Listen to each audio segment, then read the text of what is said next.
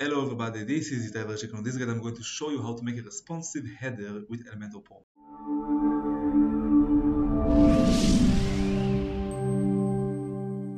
Okay, so in order to use the header on the Elementor, we have to download Elementor Pro and I'm putting the link to download it on this description below on this guide.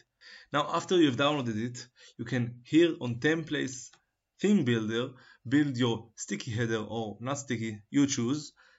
Here when I switch back to table view, you can choose your header and create it right here. Your responsive new header will be created here after you name it, let's say test, just for this example, and I create the template very easily.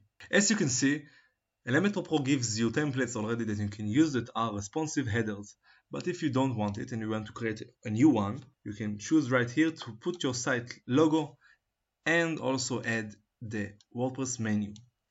Let's say for this example, I want to put this logo on the left side of the screen and this header menu on the right side. So I just create a new column and take this menu to the right side.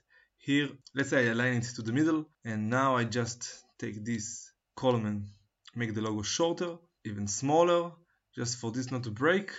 And as I can see here, the logo is too short. Let's say I take the horizontal padding and put it to, to 5 or let's say 10 and that's enough. And now I can make the logo even bigger. Now for this example, this header looks fine on the desktop, but how it looks like on the mobile, this is very important. Responsive mode, I can click here and see that I can change to tablet portrait and see how it looks like here on also to mobile portrait and see how it looks like right here. Now on tablet maybe this is enough for me if not I can again just take this column and make it larger let's say 50% and this other column if I just edit here put it also to 50% and that's enough for me now on the mobile if I want to put the logo on the left side and the menu on the right side I take this and edit it separately from the desktop and the tablet. Here on the column of the logo I take it to 50% and here on the column of the menu I take it to 50%.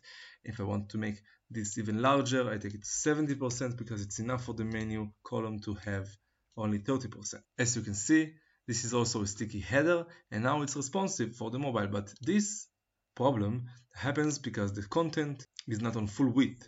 When I choose the mobile drop down it has to be on full width now this opens fine and this is the basic way to choose and create your responsive header. As you saw, it's very easy to make a responsive header with Elementor Pro.